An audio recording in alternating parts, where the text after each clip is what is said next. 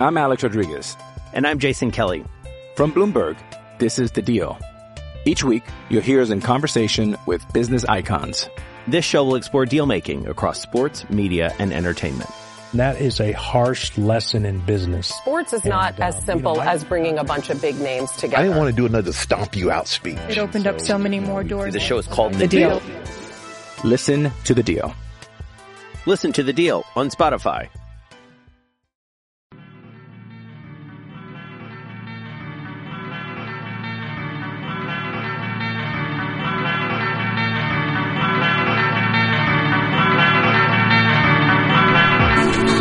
What's up, and welcome back to Surf Splendor. David Scales here, your host of the show. I've got a slightly amended format for today's show. The main part of the show is surf news, with, of course, my co host, Scott Bass. But the first 30 minutes of this episode are actually a conversation that I'm having with Roger Hinds, surfboard shaper Roger Hinds. Um, if you listen to this show with any regularity at all, you know who Roger is. I have an actual profile piece with Roger, like a full one hour plus interview with Roger detailing his history as a board builder. But more recently, I had him shape a couple of surfboards for me. And we documented that process on this show, both my ordering of them, photos that he took along the way uh, during shaping and glassing the boards. And then I had a conversation with him on this show about one of the long the longboard of the two boards. And then he also made me a shortboard. So this conversation is meant to discuss some of the aspects of that shortboard, the design features, how that board's been going for me, and then Roger also opens up just more about all sorts of other stuff in this conversation. So enjoy the first 30 minutes with Roger Hinds, and then I'll pitch to Surf News with Scott Bass and I. A lot has happened in the world of surf news. One of the things is that Surfing Magazine announced yesterday that they will no longer be printing their magazine after 50 years of production. They're going to go online, all digital. So, big news out of the surf industry, and Scott and I do discuss that in the episode. And the reason why I'm bringing it up now is I had a flippant response to Scott when he asked me about it in the show. I acted like I didn't care. And then I uh, opened my computer after we were done recording, and I read this uh, Facebook post that Pete Taras posted. And Scott and I mentioned Pete in our discussion. Pete is the photo editor of Surfing Magazine. He has been, and he's been he's worked with them for 20 years. So I read Peter's Facebook post, and uh, it was so moving. It was basically just a um, memoir of Pete's time at surfing. And I felt like an idiot for being so flippant. I too often share really half witted, just emotive responses and then later regret it. And this was one of those times. Um, it's a fantastic tribute by Pete. And it reminded me of all the people that he mentions in it, the people that he worked with. I know their names. I don't know them personally by and large, but it's like reminded me of them and the images that largely defined the past two and a half decades of my life or so that I've been involved in surfing. And it just made me feel tremendous reverence for the magazine. And uh, I forgot a lot of that reverence in recent years that I haven't really been reading it. But Pete's Facebook post reminded me of it, and uh, geez, I feel terrible for for being disrespectful of it um, when I had my conversation with Scott, which you're going to hear later in this episode. I'm not going to edit it out or anything like that, and I didn't say anything too disparaging, but it was kind of just like, oh, you know, um, the times change, and so roll with the punches. But again, I feel differently about it now. I feel a lot more reverent of it. So this is my my attempt to regain some sort of dignity and uh, say thanks to Surfing Magazine. You will be sorely missed. All right, enough of that. If you want to see Roger surfboards, um, highlights of Surfing Magazine, all of the other things that we discuss in this episode, come to surfsplendorpodcast.com. We'll have it all there. I'll also be posting Instagrams with images of those things, and you can follow us at Surf Splendor. Engage, share it with friends, all that sort of stuff. Also, feel free to rate and review the show in iTunes. That helps our show to grow. getting really close to 100 ratings. I think it was at 97 last time I checked, a week or two ago. So we'd love to get it up to the three digit ratings, would be great. Um, and then, of course, thanks to everybody who's donated to the show. We're suggesting a $5 monthly subscription. So if you can do that, that helps this show to grow. Um, I'm buying new microphones next week, actually, because of those donations. So going to good use. Sound quality will improve. All right. Um, enjoy the show. Here's my conversation with Roger Hinds.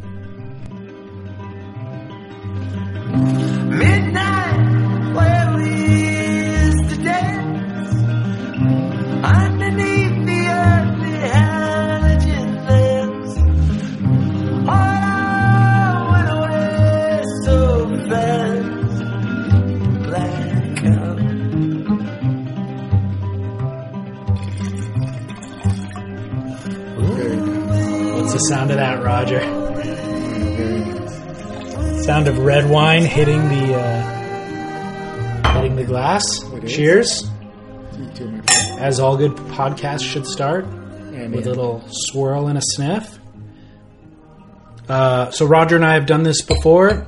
Little recap, catching up. Roger's shaped a couple of boards for me. We uh, discussed one of them previously. We're gonna discuss the second one now over a glass of wine since it is uh, officially 424 i think that's late enough isn't it? Late enough.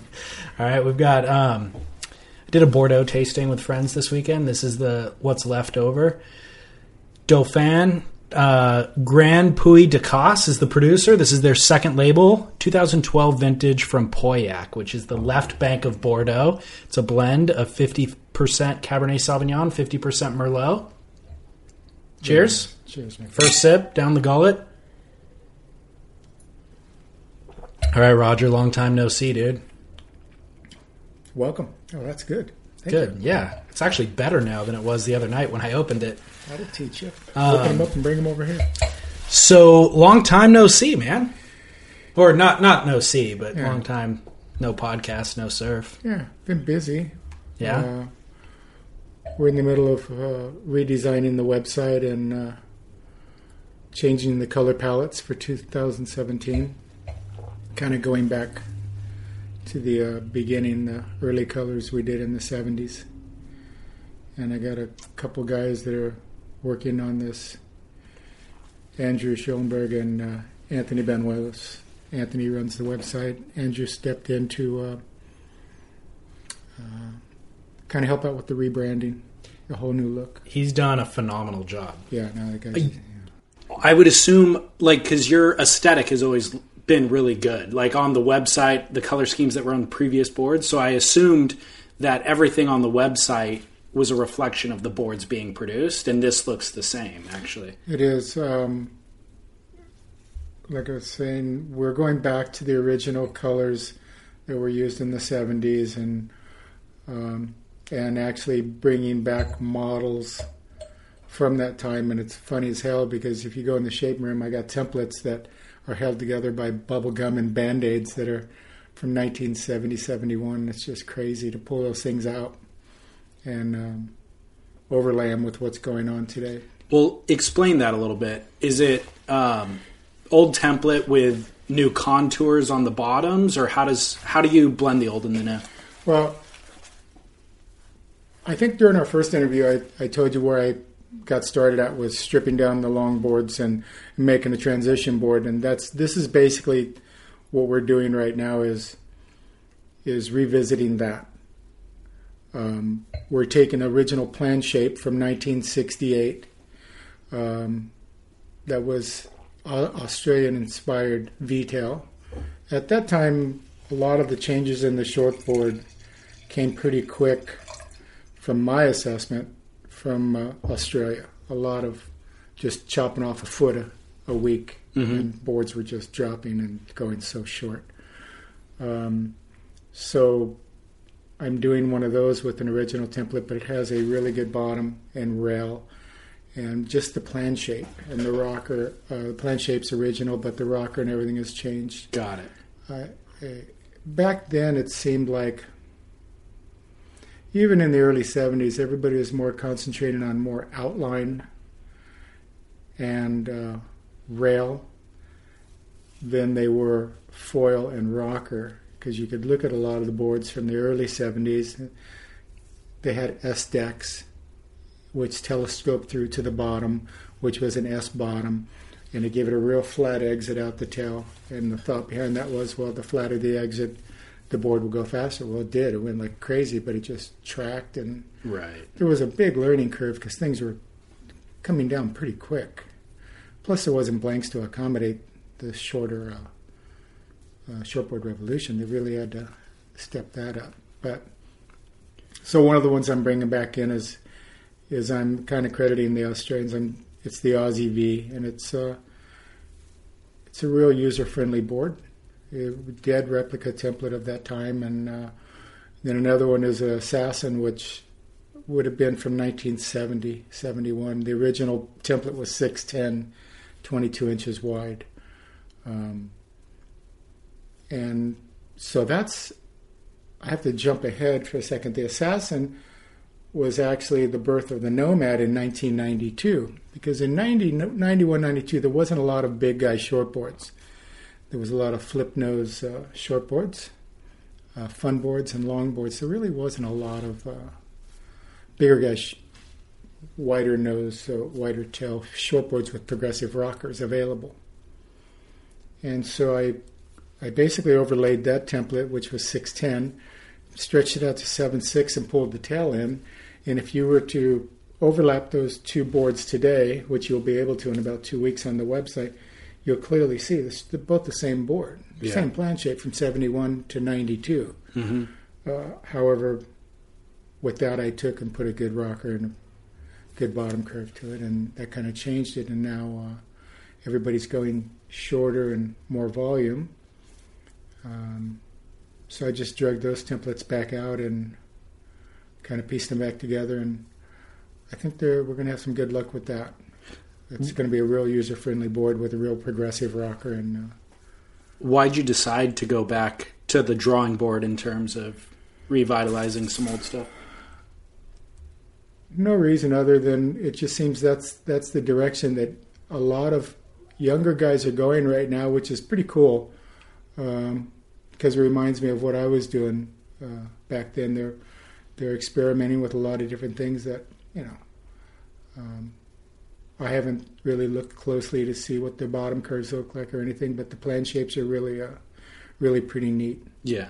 And so I just figured I'd bring out my original templates and and get going with that. Plus, I did some last year in Japan uh, earlier on, and that, that seemed to go pretty well over there. Yeah, it's you're right though. Like if obviously on Instagram you see a lot of quote unquote hipsters or just newer shapers coming along who are part of the ride anything movement. I guess is what you could say where.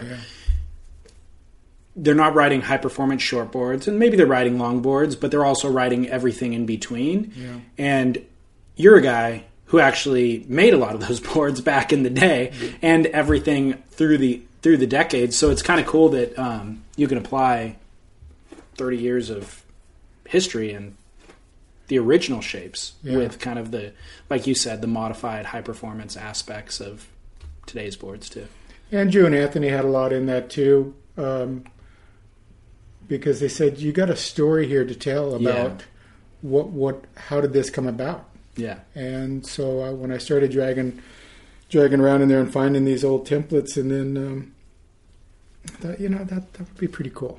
totally But uh, Well- and then I'm doing a fish. I don't know anybody who isn't doing one, but mine again is from an original template in '72. And uh, back then, I was in Hawaii full time, and and my uh, best friend Mike Armstrong was riding those damn things out at the pipeline. It was just crazy to watch him ride a a keel fin twin at the pipeline on a ten foot day. what year do you think the fish was introduced 72 seems early to me i mean that very well might be it i, I really don't know I, I think uh, they were making them in San Diego even before then. were they I know that Nuuhiwa was uh, riding some with Dino, uh, 72, 73.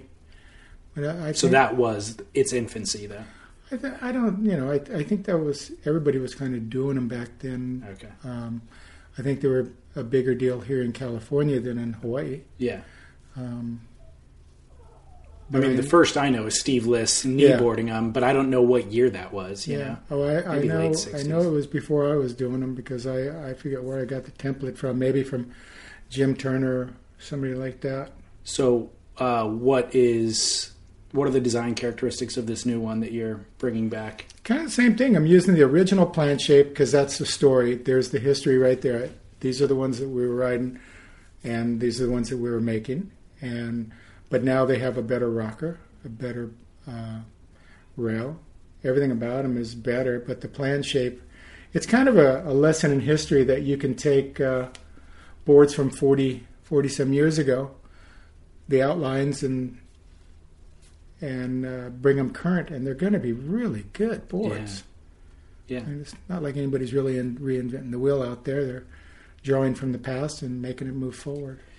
Um, so you asked for submissions for names for the fish, and I would like to just. I feel like mine got undervalued. I never even got a chuckle, dude. Oh, I wanted. I was laughing inside. I, I wanted to call it the DeVito because it's short and fat, Yeah. fun, yeah, twin fins. His one of his best movies, his finest thespian performance was in the film Twins. Come on, dude. I didn't expect you, You to got use it, you but I expect point there. I didn't expect you to use it. I expected at least a thumbs up emoji or like a chuckle or something. I must have got past me. I'm, I'm, I apologize. It's all right, dude. The, Forgive me. the DeVito. But I'll, I'll tell you what, we'll table that at the next uh, corporate meeting. You know, how corporate I am. Um, what did you decide on a name? no, we haven't got that one yet. But when I was shaping one the other day, I was thinking kingfish, maybe. Yeah. Uh, I don't know. All right. So the kind of- DeVito is still on the table. on the table. Okay.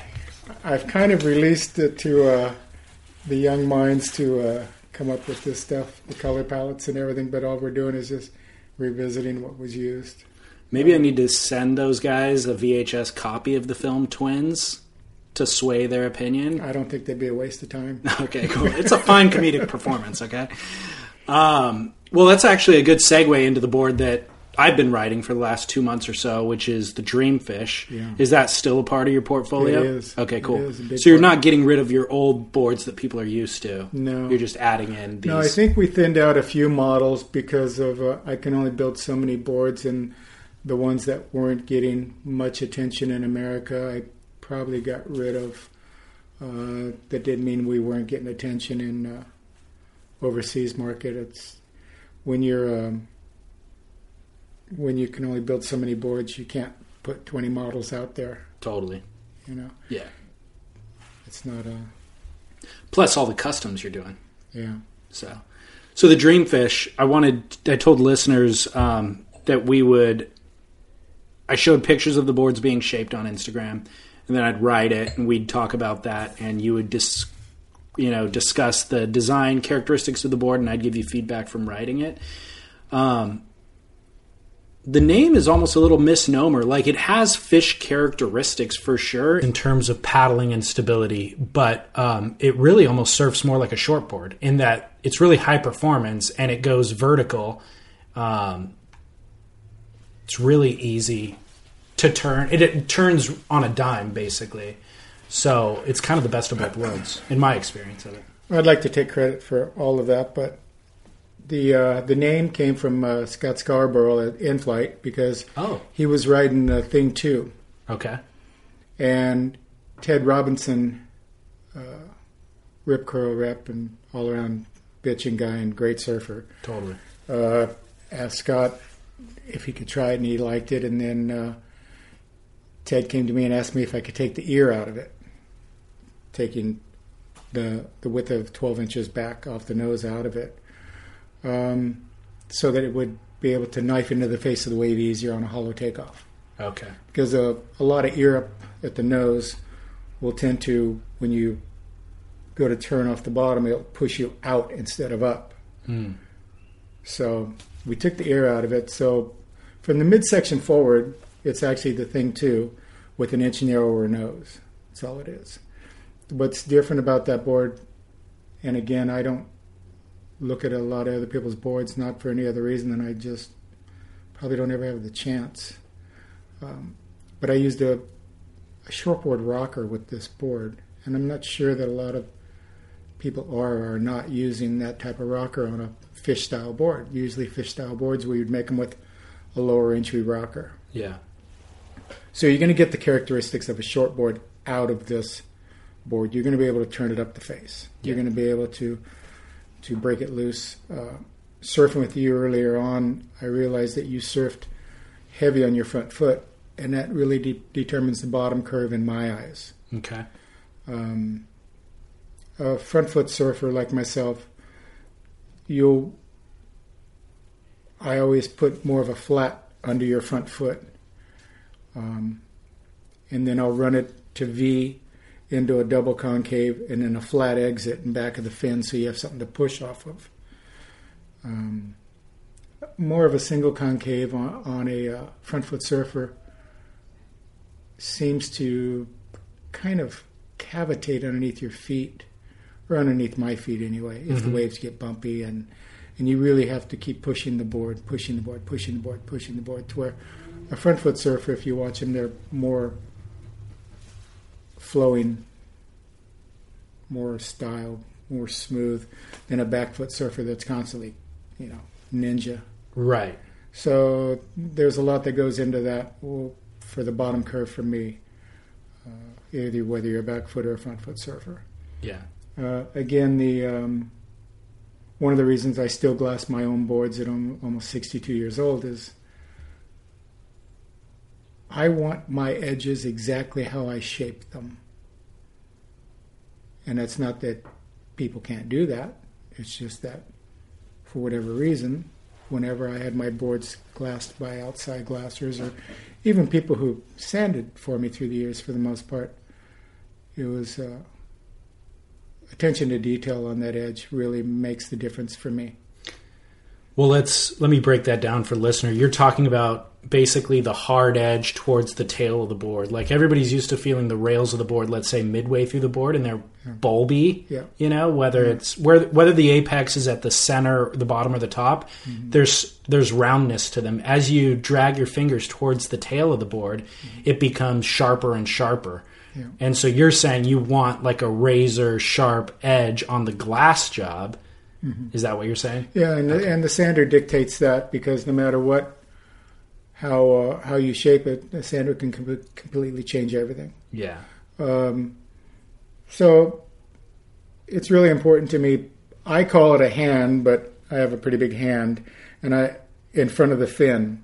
And Rusty Preisendorfer tells me he calls it a shaka. If you put a, a shaka from the front of the fin forward, that's where you want your hard edge. He thinks uh, along the same lines, and and that edge to him is is very important also. Got it. And- so it stays hard to the end of the shaka, Yeah. and then you blend it into the About bulb. four or five inches in front of the fin to the tail. Re- regardless of what style of board. No, this board, is this is board? no. Well, and uh, anything that you're doing high performance surfing on, Got it. I want that edge. Got it. It's what releases the board. Yeah. Which is, I mean, it's shocking that you say that a sander might lose that detail because all of the hard work and design that goes into the shape itself can be lost in the sanding room. Well, in all fairness, uh, a sander is going to go in there in 2017 and in a production glass shop. He's going to probably get paid anywhere from 18 to 24 dollars a board to sand a board. Uh, that every board is quite different from every board builder. Um, being said, in 1974, I was getting ten dollars to sand a board on the North Shore, and my house down by the pipeline was three hundred dollars a month. so nobody's really gotten a raise here in the last forty some years. So, in all fairness, Right. you know, And people should know they're often sanding five different labels Exactly. of boards. So it's not like they're working with one guy all the time. Exactly. They've got five guys who have eight different surfboard models. yeah, So, yeah. exactly. And and so those are the little things that whether they're important to other builders or not is uh, it is what it is. But those are the things I try to concentrate on when I build. Is I want it a certain way, Yeah. and that's how it comes out. Yeah. It's I mean, we're obviously drinking a glass of wine here, and you and I both like wine. And there's the winemakers that I like to buy wine from.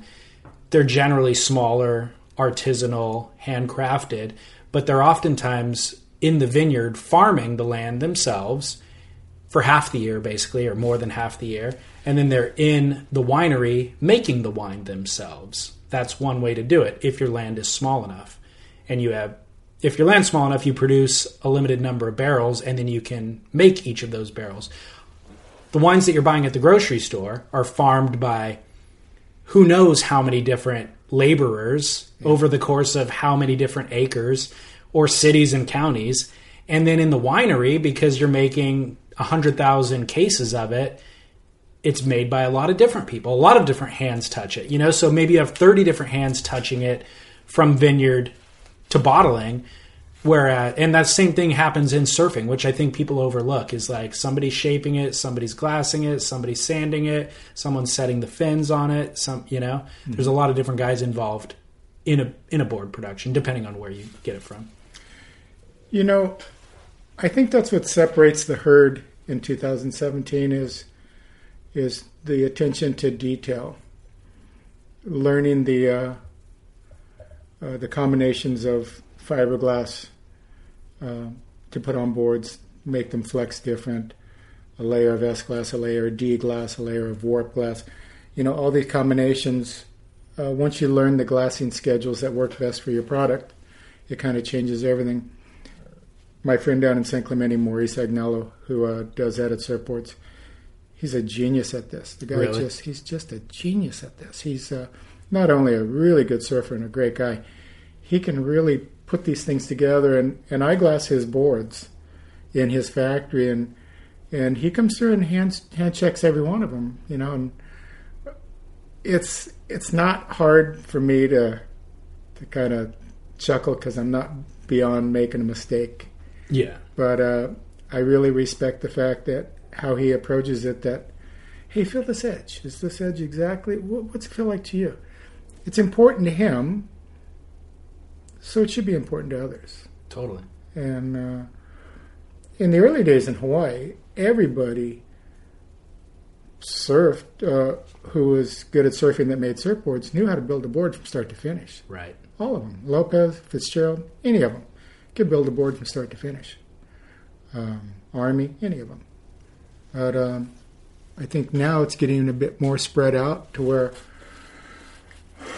there's a lot of information on the internet, which I think is good because it'll show people the basics of what goes into building a surfboard. But I think that a surfboard shaper nowadays should not only be a surfboard shaper, he should also be able to know whether he's getting a good glass job or not. Right.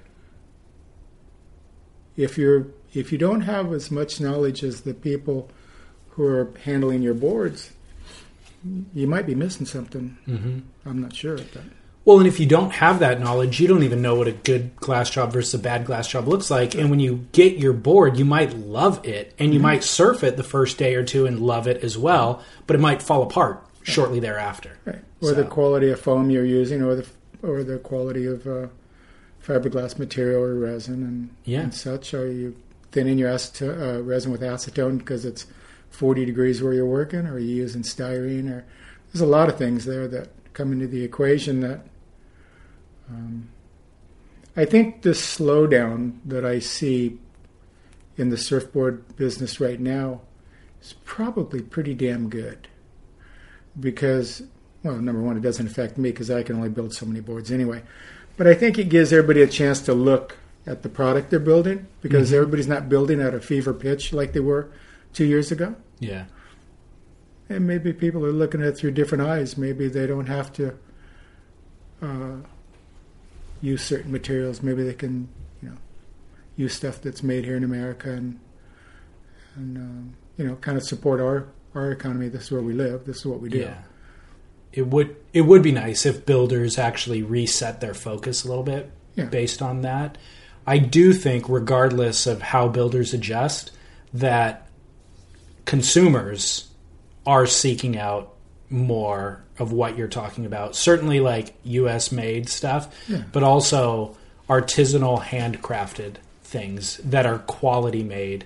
Um, I was having a conversation with somebody recently, like thinking, you know, I used to buy, like, try to get a good deal on a jacket, let's say, and then I'd end up buying four jackets. None of them quite like fit what I wanted, and they all were kind of mediocre quality.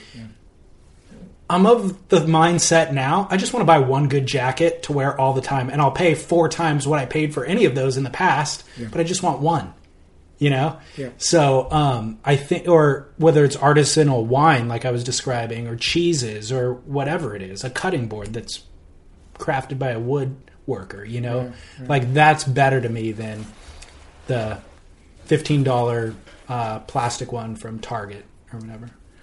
Yeah, I um, I think we've touched on it before that that uh, board. There's so many boards being made by some of the bigger builders that you know the computer's a, a, a definite must for somebody like Rusty or or CI or Oh, Lost yeah. because they're international markets. So what are you going to do? Send your shapers over there? I go to Japan or Europe or South America. I'm doing a hundred boards in each place. You know, these guys are doing thousands, and so they have to have, you know, the same board over and over and over. So it's a, definitely a must for them. And you know, and it doesn't. It's not a bad thing. I- You know, the computer makes an Yeah. accurate board over and over and over. Yeah. Yeah. Well, in in that example that I was describing, where you have um, seven or eight different people touching the board before it's finished and working on it, and I was talking about the wine scenario. They're making great wines that way, you know, with a hundred case production, and they're in the grocery stores. They're technically sound, really well made wine. But what I have found is that I've come to love the imperfections in some wines, you know, and I want to be able to taste vintage variation. It was too rainy that year, so like, oh, that tastes different. And it was a great year this year, and so that tastes a certain way. And that's kind of what I found with surfing too, is like, I don't necessarily need it to feel great, but I want to understand why it's doing what it's doing and what went into it and what was the intention behind it. You know, I think the intention has a lot to do with it. So I think Good there's point. a place for both things. Yeah, absolutely. Um, you checked the waves today. How'd it look? I had to go to a funeral today, but uh, it looked pretty decent. Uh, it still had some size.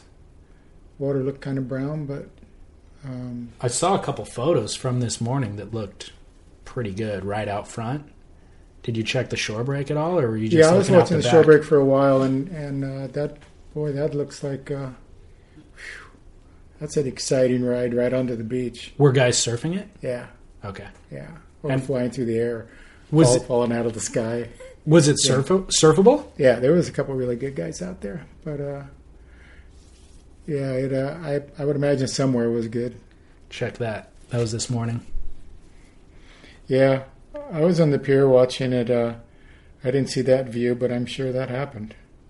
Yeah, it only gets a couple days like that a year, if even. You know, there's been years where we don't get any of that. Um, I saw footage from Friday when it was like, I think it was Friday, maybe it was Saturday. Oh no, Sunday. Sunday. Sunday. Yeah. looked insane out there, like rainy and muddy, but there were like oh, well overhead kegs. Yeah, I didn't see it on Sunday until dark. I went for a walk and went on the berm, and it was uh, there plenty of water washing over. That's for Yeah. sure. Yeah. It made me I hated seeing that Instagram. I was like, "Oh my god, I blew it, dude. I missed it." but whatever. Yeah, I'm not going to stick my my butt in that shore break anyway. I got no, No. business out there. true. Yeah. Cool. Well, hey dude, the new uh color scheme and aesthetic looks amazing. It's been good to see on Instagram and I went to your website obviously and like the font, all of it looks really really impressive. Yeah, we haven't. Thank you. We haven't done much to the website yet. Uh, we're shooting a bunch of boards uh, this week, and going to get all that layout done. And and basically, what the website's going to be is just a lot more content, a lot Oh, more okay. history of what what was happening at that time. Are you going to be writing it yourself or what No, you no, no, no. Andrew, uh, they're going to be pulling it out of out of the the brain of Roger Hinds that is very old. So they're going to doing interviews and stuff like that. Yeah, and then do um, and put it on the website for content as far as what we were doing at that time, as far as boards or where we were surfing and stuff like that. Do you have photos of all that stuff? I have photos of me surfing on the North Shore. Yeah, That'll be rad to see. yeah. Cool. All right, man. RogerHindsSurfboards.com. Good seeing you again, buddy. Good seeing you.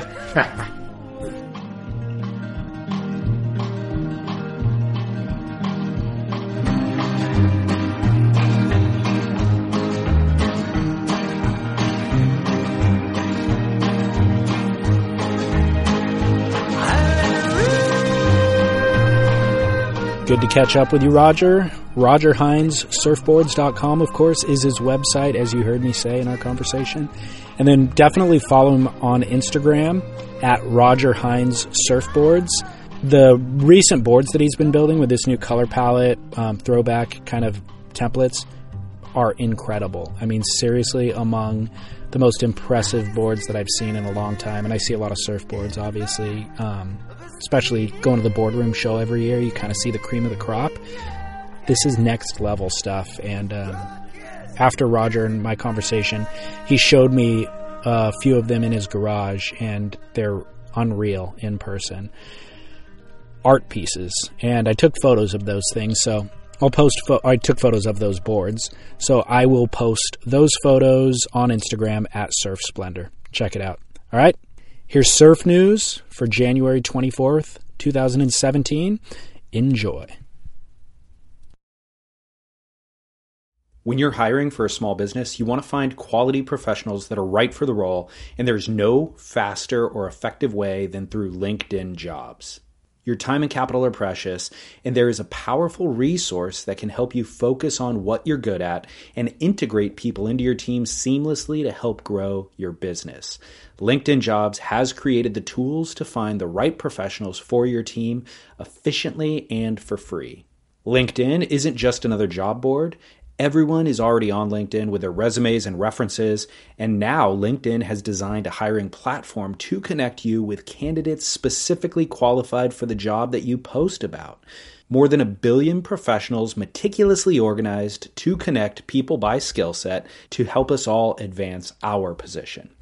2.5 million businesses already use LinkedIn for hiring, and 86% of small businesses get a qualified candidate within 24 hours. It's that fast, easy to use, and effective. LinkedIn Jobs can help you write job descriptions, filter the right person to you, and give you the tools to help you interview them like a pro linkedinjobs.com slash surf is where you go to post your job for free yes totally free. That's linkedinjobs.com slash surf to post your job for free. Terms and conditions apply. I'm Alex Rodriguez. And I'm Jason Kelly. From Bloomberg, this is The Deal. Each week, you'll hear us in conversation with business icons. This show will explore deal making across sports, media, and entertainment. That is a harsh lesson in business. Sports is not And, as um, simple you know, I- as bringing a bunch of big names together. I didn't want to do another stomp you out speech. It opened up so many more doors. The show is called The, The Deal. Listen to The Deal. Listen to The Deal on Spotify. Oh, yeah, guy. Yeah, guy. Everybody, welcome down the line, Surf Talk Radio. Yeah, guy. Yeah, guy. What's up, bro? Sounds like some echo in this room. A little bit of echo and the bubbling gurgles of the fish tank in the background as well. Yeah, so we're not in the same. We're in an office at the Surfing Heritage and Culture Center, and uh, I'm definitely noticing the echo.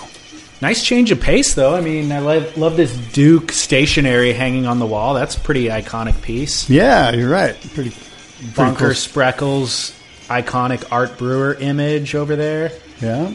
So lots of stuff in There's here. always lots to look at here at the Surfing Heritage and Culture Center. My name's Scott Bass, along with David Lee Scales. This is Down the Line Surf Talk Podcast, and um, we are rambling on here. David, you have some follow up from our show two weeks ago.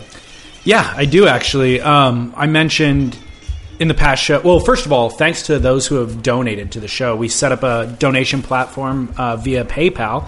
It's on surfsplendorpodcast.com and boardroomshow.com. Is that correct? Boardroom Yeah, Show? boardroomshow.com. And um, so we suggested that listeners contribute a $5 a month monthly donation, and a number of you have been. And so thank you for that, and we encourage everybody else.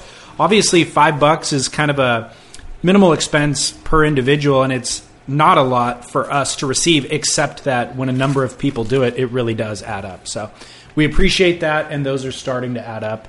Um, also, I mentioned that I'm going to Cuba next month and reached out for any feedback from listeners or um, suggestions for places to visit, ways to navigate the country, all that. And I got a couple of really detailed emails from people with some really insightful feedback. So thank you for those. But also, anybody else who's been, shout out. Let me know what you've enjoyed about Cuba or how to get around.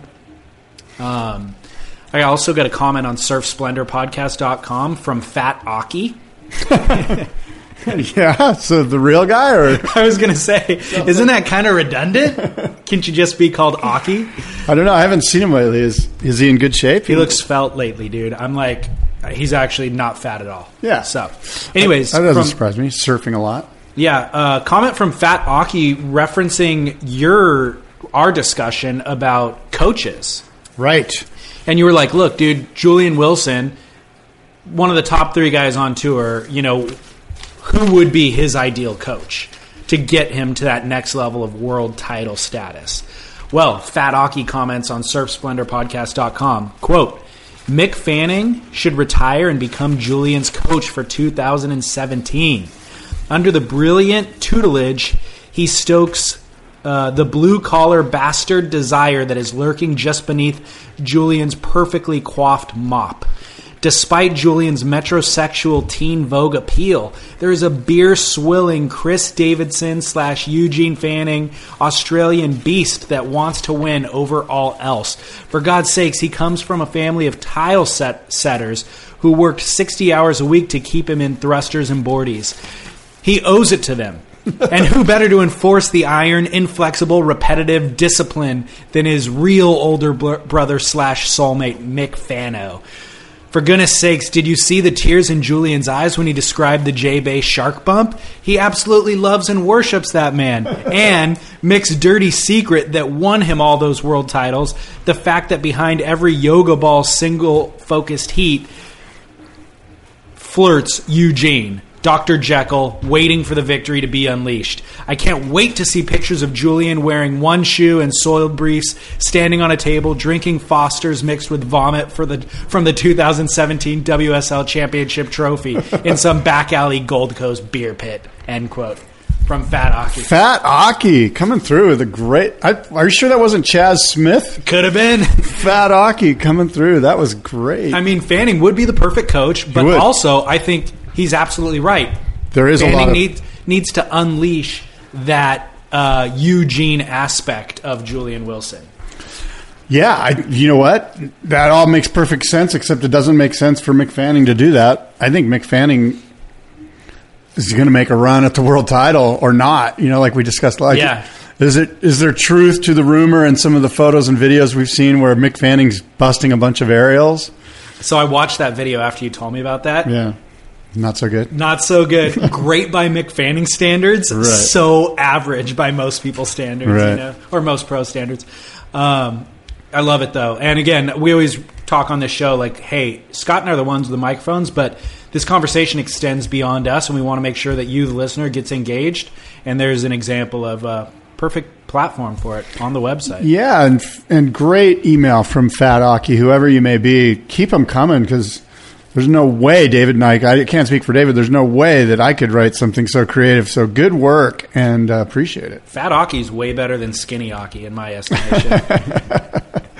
Um, Yeah. We got another one from Bill Rosenblatt, who's a longtime listener of yours, Scott. Has been listening to our show for the last three years. He says, "You guys complain about cold water and flat spells. Give me a break." Today in New Jersey, it's 23 degrees with sustained winds about 20 miles an hour. Water temp is 47 or so. Flat spells here last weeks on end. I know one would ask, why would anyone even live here, much less surf here? It's a great question. But Bill's right now basking in the sun in Puerto Rico, probably. So, in fact, he probably wrote that email from Puerto Rico. so, whatever, Bill. well, we Bill's did, a good, good guy and a good fan of the show. And so uh, we did survive those flat spells, and we've got quite a bit of swell running. holy the last couple mackerel! Of The waves have been pumping. It's pumping right now. It's it's rather raw and unruly and disheveled and uh, solid and powerful. There's been here in Southern California. If you haven't been s- seeing it on the news. There's been a major system, couple of systems that came through here. And Sunday morning, there were some all-time waves where down where I live and surf. I don't know about up up where your your neck of the woods. There was a secret nook or two Yeah. that were all time, but for the most part, overpowered. Yeah. You know. So some good waves. Where'd you surf? I saw your wetsuit hanging off your truck. Did you surf Uh, this today morning? I have not surfed. No, Oh, I'm- okay. I'm waiting. You left it out hanging on your truck so that it gets rained on. Right Is it now? raining right now? It is. Huh? I like was hoping. might. I was hoping it was going to dry it out, but Yeah, it's Oh, the well. exact opposite, unfortunately. what are you going to do? Um, anyways, do you have any follow up from the previous episodes? Um, if I do, right yeah, let's it? just get right into it, and I'll check my email. I haven't. I've been busy. Dude, a lot's happened since I know. our last recording. Actually, the day that we recorded our last episode, we drove Right. out of here, and the news hit that Paul Speaker stepped down from his CEO position with the WSL. I know um, that is about a week and a half old now, but I think you have some new insight into it, Scott. I do. I've got some some insight. Um, I do want to get to this quick email real quick. Oh, okay. Sure. Um, my friend Ryan, who I surf with out at Cardiff and around Encinitas, said, "Hey, lots of fun at Cardiff this morning. This was Sunday. Uh, I didn't get a chance to take you up on your offer of an unrequited drop-in. Does it carry over to the next overhead day at Cardiff?" Longtime listener, finally a subscriber, five dollars a month. Really dig the show. Keep the stoke going. Adios and aloha, Ryan Pingree. And Ryan's one of the North County paddler guys and a guy I surf with a lot. So thank you, Ryan. Thanks for listening. And yes, the offer of an unrequited drop in, which is a great word, requited. I thought it was unrequited. Uh, maybe see, I can't even pronounce it. That's perfect. Maybe they're two separate words. Unrequited. I've heard of like an it's R E Q U I T E D. Unrequited. Yeah. Like I've only heard it like an unrequited love. You know, where you're like E- Either way, I can't pronounce it nor spell it, and, I'm, and I no- don't even really know what it means. But good job, Ryan. Thanks for the uh, email, David, and I appreciate your subscription too. our our definitely our favorite topics of conversation on this show other than surfing. Tea, grammar and language, Because I butcher it all the time. and and uh, our hairdo, our hairdos. Well, to segue into the whole Paul Speaker thing, as you mentioned last two weeks ago, the day we signed off, I got the news driving home that Paul Speaker has stepped down from the WSL. Now, Nick Carroll, who works as a surf journalist for the past 40 years or so, and a good friend and a great guy, he sent he wrote a piece for uh, SwellNet, and um, I took a little bit of uh, what he wrote, but most of this is my own thoughts on this. And I, I he and I kind of bantered back of, back and forth on email about this. But um, Nick Carroll wrote this piece. Okay, so Paul Speaker stepping down from the WSL. That's it for Plan A. And um, Nick wrote, "Hey, was Paul Speaker pushed out of this position, or did he jump?" Which is an interesting question. It's always a good question. Yeah. yeah. So here we are, David. We're five years into this WSL experiment, and um, competitive surfing seems to be in a pretty good place. Paul Speaker, Dave leaves on a high note. Um, you and I would agree. Definitely. Great broadcasts, um, increased pay for athletes, a, a, an attempt at a leveling of the field for women's pay, um, a more robust women's tour. I think you could agree. Uh, definitely. The co-opt of Slater's Wave Pool, the purchase of the Double XL Big Wave Awards, and the creation of the Big Wave World Tour. Everything is quite rosy, except for the finances. And I will quote Nick Carroll's article now. Nick says the original business plan drawn up by ZoSea Media, the Santa Monica based sports marketing vehicle that took ownership of the ASP at the end of 2012, called for a tour that earned more than its keep. There is a million a pop for each CT naming rights, lucrative tour partnerships with a range of non endemic companies would be sold across a range of categories cars, electronics, cosmetics, travel and airline, beverage, and several other categories were mentioned. This would all be in sync with a range of equally impressive new broadcast deals, which would work to secure the partnerships and open more and more doors for all concerned. It was epic blue sky thinking. And for all the shiny coherence of today's CTs on the outside, for all the hard work of Paul and his many loyal staff, it clearly hasn't quite worked. Deals had to be cut immediately around the naming rights fee. Major CTs in Fiji, Rio, and Maui remain without corporate names or fees attached. A fortune has been spent on trying to lure non endemic backers through the door with limited success. Indeed, three of the most prominent names on the WSL site, Samsung, Jeep, and Corona, aren't strictly newcomers to this space. All had prior relationships with professional surfing's events. The media platform is still essentially web broadcast, massively improved from the stumbly event to event ASP version for sure, but still largely preaching to the converted. So those are good words from from uh, Paul. Yeah. And now here we sit, David, January of 2017, and the revenues being brought in simply do not meet the forecasts. Plan A was to test pro surfing's place in the grander sports marketplace, and it has done that. And the outcome of Plan A is that surfing is small time, at least according to dollars and cents. The WSL seems to have a huge fiscal gap. I'm assuming all this, but this is based on um, interviews and research I've done with industry insiders, a few of who, whom I sat down with this past week after the uh, Paul Speaker announcement. Okay. And it seems to be that there is a hemorrhaging of Dirk Ziff's money, the guy who backed ZoSea. So it was time for Speaker to leave. After five years, the revenues don't match up with the forecasts. Somebody has to leave. This just can't continue. There has to be some change. And the small amount of eyeballs that are watching the WSL webcast will never be enough for the WSL to court big time umbrella sponsorships in the grand sports marketplace from corporations such as Coca Cola, Toyota, IBM, the Royal Bank of Scotland. Any huge corporation in any huge sector can climb onto any number of better suited content platforms. Call it Major League Baseball, Major League Soccer, hell, even lacrosse. Samsung rolled the dice, more or less, relatively cheapy, and the return on investment on that deal could be great. We don't know. It could break even. We don't know. It could be not so great. We don't know. So if the amount of money going out is far greater than the amount of money coming in, why keep going? If plan A has taken us to this place, year five with no fiscal return on investment, why keep going? And so that, David, brings us to plan B. And my question to you, David Lee Scales, is who is the greatest sprinter on the planet? Usain Bolt.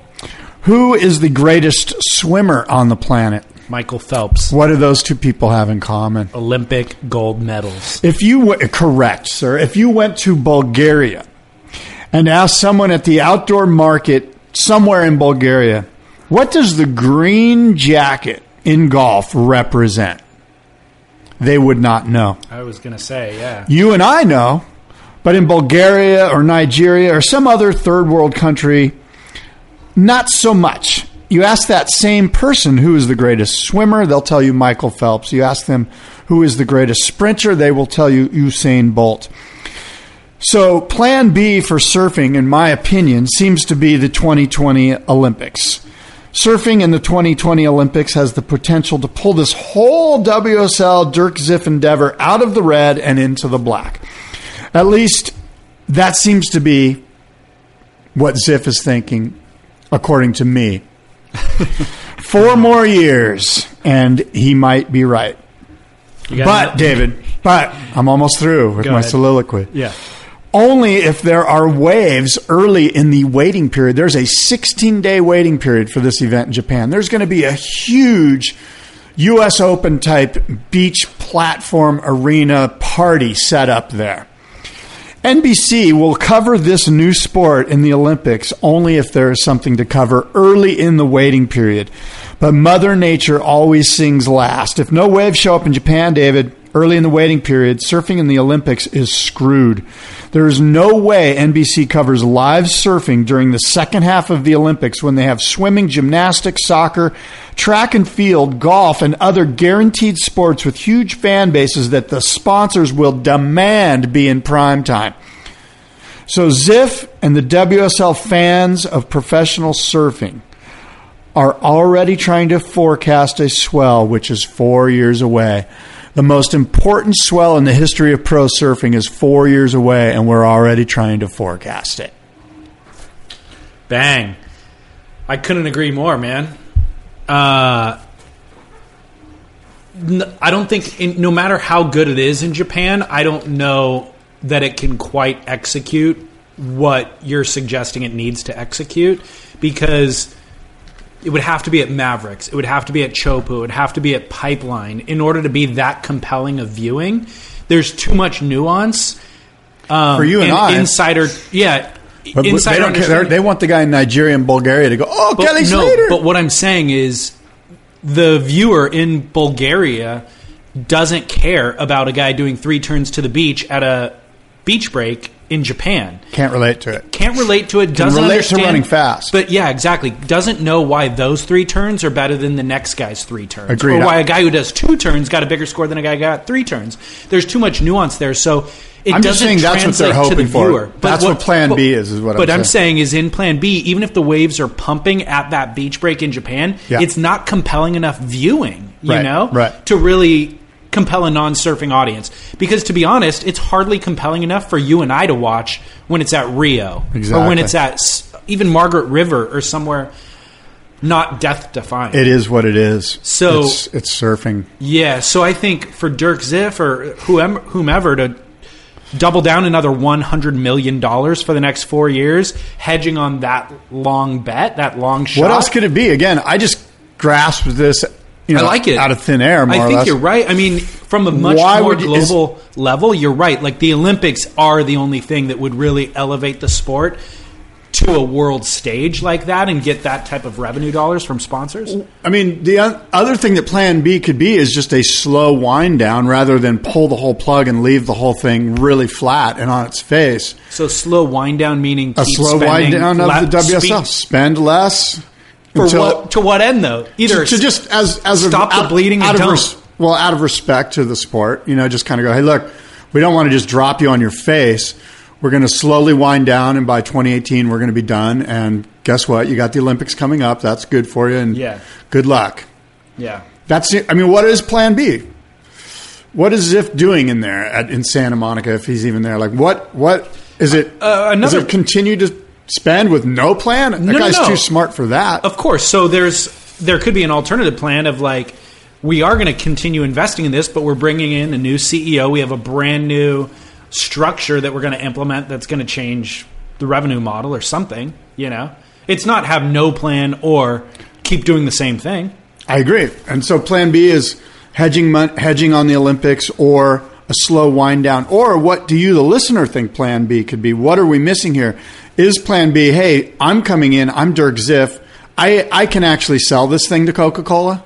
You know, like I'm a step above speaker. Like I actually got so much clout that I play golf with the guy who runs Coca Cola. Right, and- so I'm going to make it happen. For the listener, Dirk Ziff is stepping in as the interim CEO. Interim only. Interesting. Okay. Well, so it is there a says search? interim. I don't know. Did they get my resume from the last time I applied? They're like he applied for what was it? Creative Vice direct- President of Creative Director. creative director, but he's much more qualified to run this show. I'm still somewhat saddened that I didn't even get an email that said, "Hey, thanks for your." I mean, thanks for your resume. Yeah, you're well- not qualified, but thanks for your like. I to not even get that. it's still that- coming. Don't worry. Uh, well, they've been busy. They've been busy trying to figure out bigger. They have bigger fish to fry. Scott. Nothing's bigger than this ego. Believe me. So let me ask you though that your piece was predicated on Nick Carroll's piece. Nick Carroll gave out some facts and figures. Yes. million dollar endorsement deals that Did you read it? No, I Oh, didn't. It's really good. It's on Swellnet. But where did Nick come up with those numbers? Does he reference um, where those numbers came from? Well, a lot of the numbers, of course, you know, it's privately held company, so it's not public domain, but people have been in the surf business long enough to know how much it costs to run a contest and to understand, you know, like uh, the answer is they're not hard numbers, you know, and maybe we're off base, 5 million here or 5 million on one side or the other, I don't know. but, But in the the surf point is, is that the the general feeling with a guy who I sat down with, who's a big time player in in the industry, a big time guy, one of the top guys, is like, dude, the thing's hemorrhaging. Like it cost. This is like we know how much money it costs to fly around the world to do an event in Fiji without a sponsor. You know, like it's just pricey. but all Nick- of their Nick infrastructure? Carroll- correct me if I'm wrong. In the Nick Carroll piece, he said they were asking a million bucks per event for a headline sponsor, right? Yes. and they weren't able to get that in Fiji and other places, so they went sponsorless at Right. those, and they just covered the expenses, obviously. So, um, He I'm just wondering where that million dollar fifty million a year, according to according to. Uh, is what the WSL's expense is to Yeah. run the tour. yep. Yeah. When, men's and women's fifty million a year. Hmm. It's a lot of money to spend. It's a lot. Um, by the way, let me just suggest I know that Carroll doesn't reference any hard figures or hard uh, facts or quotes from specific people, so it is all hearsay at this point. So, and most of what we do on this podcast is hearsay, and it's a small enough business to where we can kind of verify things without giving somebody a direct uh, quote. But it's pretty common that CEOs come and go, like in the modern world, like Oh, in the sure, tech for sure. world, at the highest yeah, level. Three to five years is normal. Yeah, three to five years is normal. So this isn't really that far out, and it's also No. we're at a time in business where, especially in the tech world, where uh, Duolingo, Uber, these big things lose money for a decade. They lose hundreds of millions of dollars for a decade without a revenue model even in place. I mean, Uber certainly had a revenue model, but Instagram had no revenue model when it got purchased by Facebook for $1 billion with eight employees after 18 months or something like that.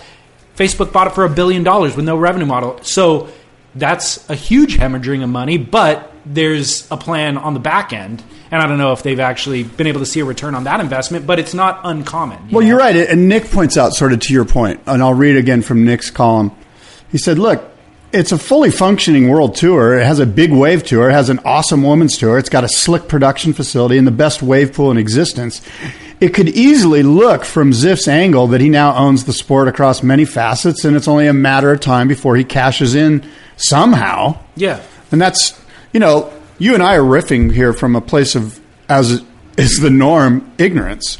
And, um, but just, you know, sort of taking it for what it is, you know, it's, it seems as if Well- all the experts have told me that it's not doing well. I hope I'm wrong. I know. I hope here- they're wrong. I mean, I have to just recognize what I was, the conclusion I was coming to about Instagram and even Facebook. We all know the story, obviously, of Zuckerberg not implementing a revenue model for a very long time with Facebook and just building the viewership and the, the usership. So you and I are trying to apply traditional business model Right, to right. what they're doing and Right. going, hey man, you can't just keep spending money. Whereas I think forward thinkers have figured out a new model, which is just build get the eyeballs, base, get, get- yeah. eyeballs. We will figure that out later. Yeah. We have deep enough pockets to fund this longer than you guys think. Yeah. And don't worry, we'll make it happen. And it's funny that you say that because so many times when I have worked for corporations, you're always going, don't just trust us. Like uh, we're putting out a great product. Like, you know, and Yeah. of course the MBAs on the other side in New York are going, Hey, unless there's revenue attached to this, Yeah. we're not funding it, you know? Yeah, I mean, I'm not saying I would jump in and, and contribute to invest in the project, but I have a feeling that How much is the bigger- WSL worth? If you sold it right now at like a five times multiple, you know, just its assets. Do they own that building in Santa Monica? That's probably worth five million bucks. The no land? clue. I have no clue, dude. Five million's nothing if it's fifty million a year. That means they've spent two hundred fifty million already. How much have they brought in? Let's say they brought in in revenues fifty million.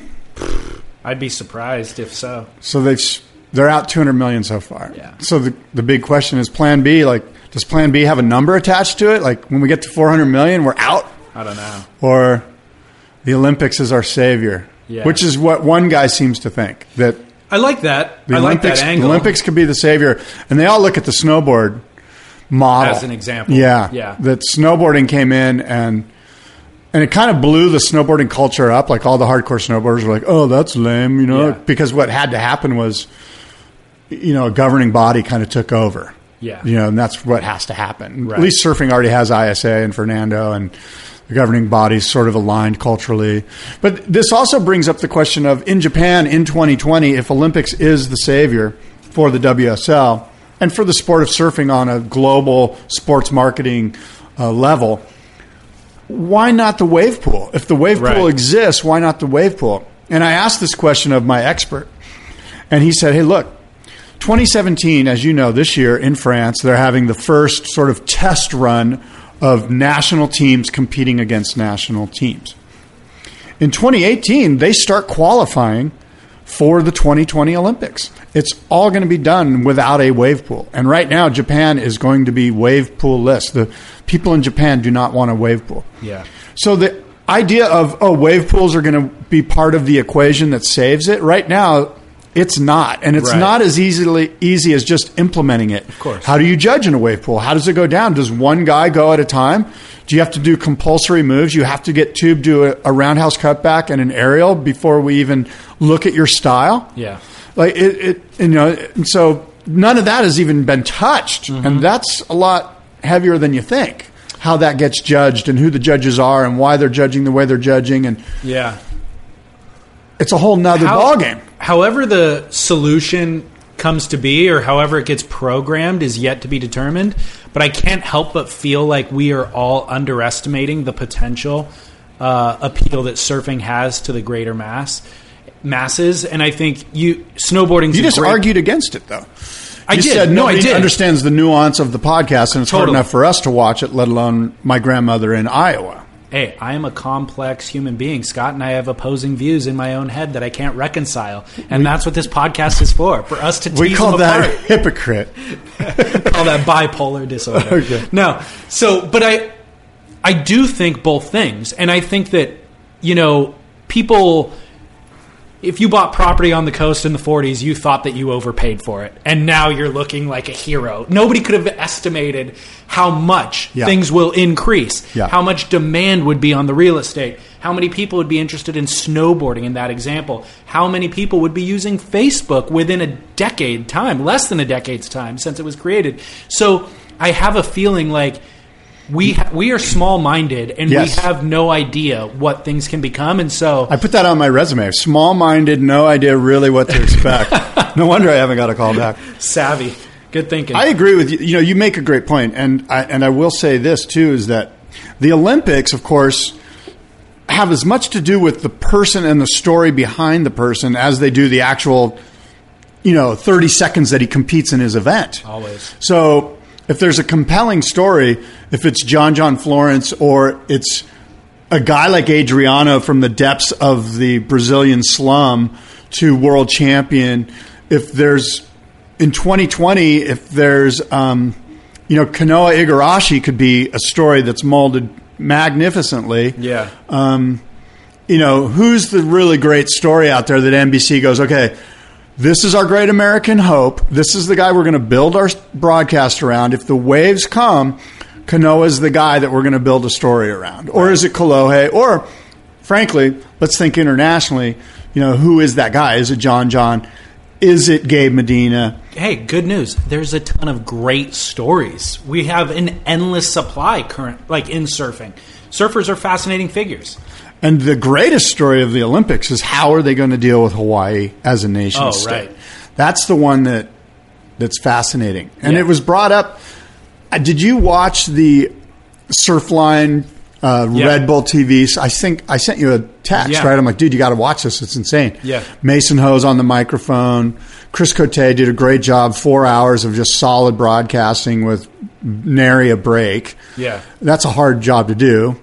Um, and there was another guy, um, the guy from Surfing Magazine, Uh, yeah. I'll Brad or uh, Uh, Brian. I'll figure it Uh, out in a minute. Uh, by the way, somebody sent me Yeah, a text no. saying he sounded like my voice doppelganger. I don't know what doppelganger means. What is that? It means look-alike, Oh. like a German. It's a German word. Uh, it's used for look-alike, but he said he did a great job. Whoever he was. Flymister. Yeah, Bo. He did a great job. He, he and he does have a good voice. And I'm not saying that you do either. um, but my point is that at some point during that broadcast of Live Pipeline, Todd Richards, the Olympic snowboarder, came on, and he was really good. And he brought up the the issue of the Hawaiian sovereignty and the Hawaiian nation state as a surfing nation in the Olympics, and that has to be resolved. You know, that's one of the issues that simply Do they compete as American as U.S. A? competitors, Once- or do you separate them? Once the Olympics says that Hawaii can be its own nation state, you realize what you've done for every sport. Yeah. Every sport can now go, oh, well, the Iroquois nation is going to compete in soccer, even though they all are American citizens, uh, Yeah. you know, U.S. citizens. So I don't think the Olympics, the IOC wants to, you know, that's that's a very slippery slope. Totally. But uh, Todd Todd Richards is going to be at the boardroom. He's going to be one of the um, commentators during the Olympics. We're doing sem- a seminar discussion on the Olympics and it's what it means to surfing. Yeah. And Todd will be there as one of the uh, Cool. speakers. Yeah, I've always liked Todd when he fills in during surf. He's great, and he does the Olympic snowboarding. Yeah, broadcast. exactly. For NBC, right? He's a smart guy. Yeah. Yeah, yeah, yeah. Um, just a side note with the Paul Speaker stepping down thing, did you have some inside gossip about Speaker, why he stepped down, other than what we just Just said? what I told you that Okay. look, the numbers don't match up after five years, and revenues aren't where they're supposed to be. And Got he it. did do a lot of good things, but at the end of the day, if you're an MBA looking at your CEO, you're going, dude, show me the money. Yeah. like where's the ROI? You. You know, you did a lot of he did a lot of good things, but the biggest thing that he had to do, which was get this thing so, at least to break even after five years, apparently he didn't do according to you and mine and others' best estimation of where the where the fiscal situation is. Well, interesting kind of uh, segue talking about surfing as an industry struggling. Yesterday, the news broke that Surfing Magazine is no longer going to be printing issues. They're going to transition to a strictly online publication. How did you feel about that? What was your internal? My my first thought was, didn't that already happen? Like, is, are they still printing that magazine? I haven't been looking oh at it. Oh god, really? No. Well, it was partially that because this this was rumored a year ago. You It know has- what I mean? Like we've been been talking about this Yeah. for a long time. It has been um. And also, I mean, realistically, I haven't been subscribed to No. either any magazine for a long time. Exactly. Nobody And- is. But I do absolutely follow it on Instagram, and I do absolutely click on their links on Facebook and watch the videos that they post. So. I'm still watching their content, but everything that I watch of theirs is digitally produced. I'm not actually thumbing through the magazine, so I wasn't I'm, I think they're going to still exist in that capacity. I don't really know. I didn't read any press releases about it. Or yeah, they are. Yeah, they are. okay, it's yeah. going straight digital. Yeah.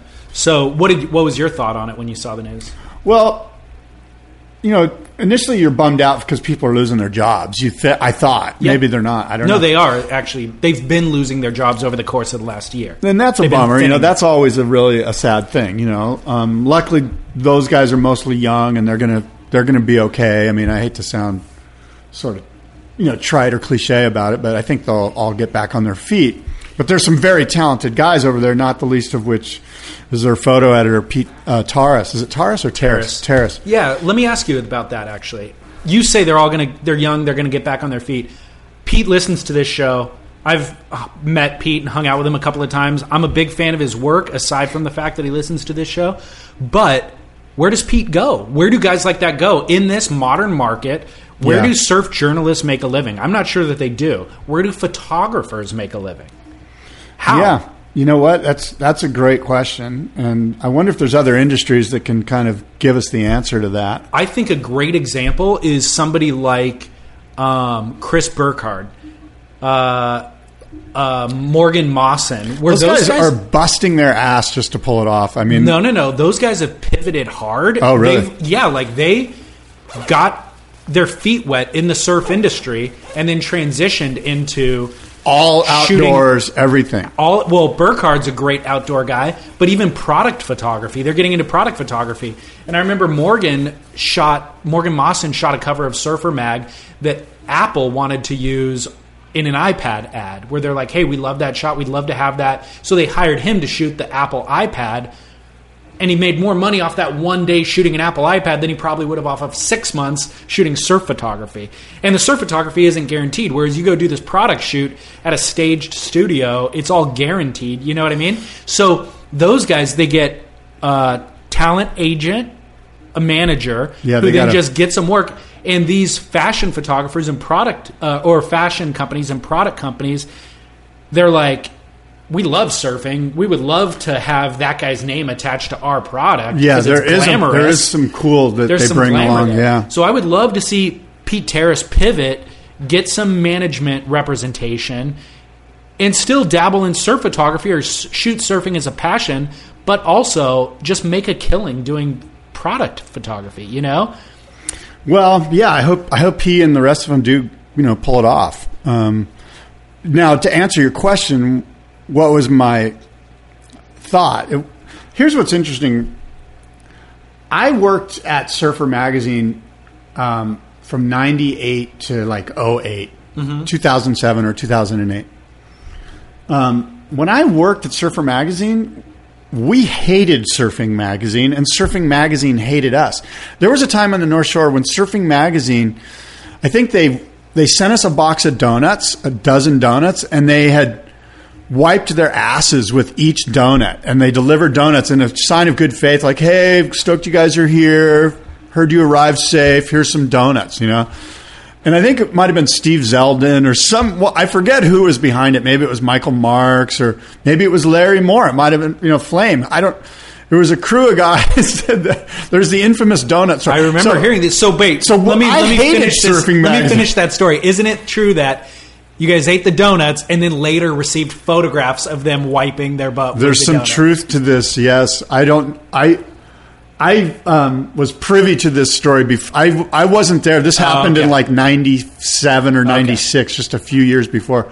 But the big reveal was receiving the photographs, Right. going, "Oh, yes, no, exactly." Like somebody like Ben Marcus ate a bunch of donuts or something. I don't remember. He's currently on the couch, like sleeping it off when the photographs show up. Yeah, and so point is, is that there was a real feud. Yeah. There was a real hate between surfer and surfing, and I've always sort of carried that because I guess I'm immature or whatever. But I've always kind of went ah surfing, eh, because they were the enemy, you know. Yeah. And even when we, I worked there when we purchased Surfing Magazine, and then they were under the fold of, you know, the big corporate mega mega corporation that owned us, you know, Yeah. and, and there was still this like, oh, we can't be in the same building with those guys. So when I saw Surfing Magazine closed, you know, my second thought was good riddance because that's the enemy. Kind of like my Right. team is Surfer, and that you know. Now again, that's obviously quite immature, but if you want my honest, immature first feelings, I was like, oh, good, and then I realized, God, that's immature, and here we are, Yeah. still immature. Um, so I read a piece But there was a major feud. feud Yeah, for years. Uh, my I read a piece by Michael Chiaramella, who apparently worked as an intern for surfing and then was on staff as a salaried employee with surfing as a like a writer, and he's now writing some pieces on Beach Grit. And so he talked about surfing really lovingly and said it was a great experience and I long wanted to work there and then I finally did and I had a great experience, worked with great people. And then said, quote, I should preface this criticism by mentioning that I joined the team in a very precarious moment wherein producing a fluid stream of income took precedence over all else. It seemed to me that we sacrificed certain production quality and moral standards in order to grow our numbers and become, in the eyes of the enthusiast network, not a liability. End quote. By the way, the enthusiast network is the over uh, the the corporate corporation that owned the magazine Yeah, or it's a subsidiary of Yeah. a larger corporation. That's all quite confusing. that owns surfer and canoe and biking and climbing and powder Yeah. and a bunch of and then a bunch of other stuff like probably Right. a whole nother segment of like guns and whiskey i don't even know what they are Sure. a bunch of other magazines So back to Michael's quote. This led to atrocious practices like a f- wetsuit field test with only positive reviews. Can't upset the brands that buy into your projects and social media schemes that were intended to drive traffic through any means necessary, like following people so they'd follow us back and then subsequently unfollowing them. End quote. So well look this is the the biggest picture the big reveal about all these magazines and surfline and is that they're all marketing vehicles for the surf industry like Shocker. As soon as you think, and, and quite frankly, for a long time, I thought there was a separation between editorial and advert, advertising. But in the big picture of things, they're just trying to drive the industry, these magazines and these websites. Mm-hmm. And so there's not going to be any editorial integrity. and there's nothing wrong with that. You just everyone understands it. That's an MBA and that's you know like had some business savvy. It's like that's what we do. We're here to support the industry. Why would we write a negative review about a wetsuit? Totally. And I I've understood that implicitly if nothing else since I was pretty young, you know, but I was also okay with it because I knew the company that was placing the ad, Quiksilver, was started by Bob McKnight and Jeff Hakman, and I was like, dude, I like that guy. I've seen him surf, and like, I want to support him. And he made those board shorts so that he could go surf Sunset with them, and Right. like, that's radical. I'm okay with that. Pre multinational corporation owning the surf industry. Pre that, Right. You know, but also then later in later generations, Dane Reynolds and his affiliation with the brand, and I want to support that up until we discuss Chapter Eleven. You know, like, and it all falls apart. But now, when Quiksilver grows too big for its britches. I don't know, RVCA steps in and does something rad on a small level, or Roark Revival, or whoever the na- next thing is, and I want now I want to support that, you know. Or to be perfectly honest, Beach Grit shows up and they're writing articles that fascinate me, and then they introduce a board short on their website, and I'm happy to throw them fifty bucks for that board short, you know. Yeah. Does, does, does Beach Grit have board short Dude, advertising? they're terrible. I what are they? I bought the fifty dollar board What shorts. are they? The inseam is shorter than my boxers. What are who makes them? Beach, they're called Beach Grit. Beach Grit, they're Beach Grit labeled board shorts, and they they uh, they hired a designer, like some fancy designer. They they're so short though, dude. Literally, Oh, I wear short shorts. I Chas wear, must have designed them. I wear boxer briefs. yeah. They're longer than Beach Grit's board shorts. Oh, wow. But my point is, I was happy to throw them the fifty bucks to support them. Yeah. And when they showed up, I'm like, well, I'm not going to be able to wear these, but guess what? I'm happy that Some homeless Derek- man will. I'm happy that Derek and Chas got my fifty bucks because Yeah. I want to support them. You Yeah. know what I mean? For sure. So Well, so that's that's it's a sad day, I guess, but not really. Another thing that about the surfing magazine thing is my friend pointed this out to me, and it's why he absolutely hates surfing culture. In his mind, it doesn't even exist. And it's because we have so much self importance. We, we think I we're agree. so fucking totally important. agree. We think we're so, oh my God, a sad day.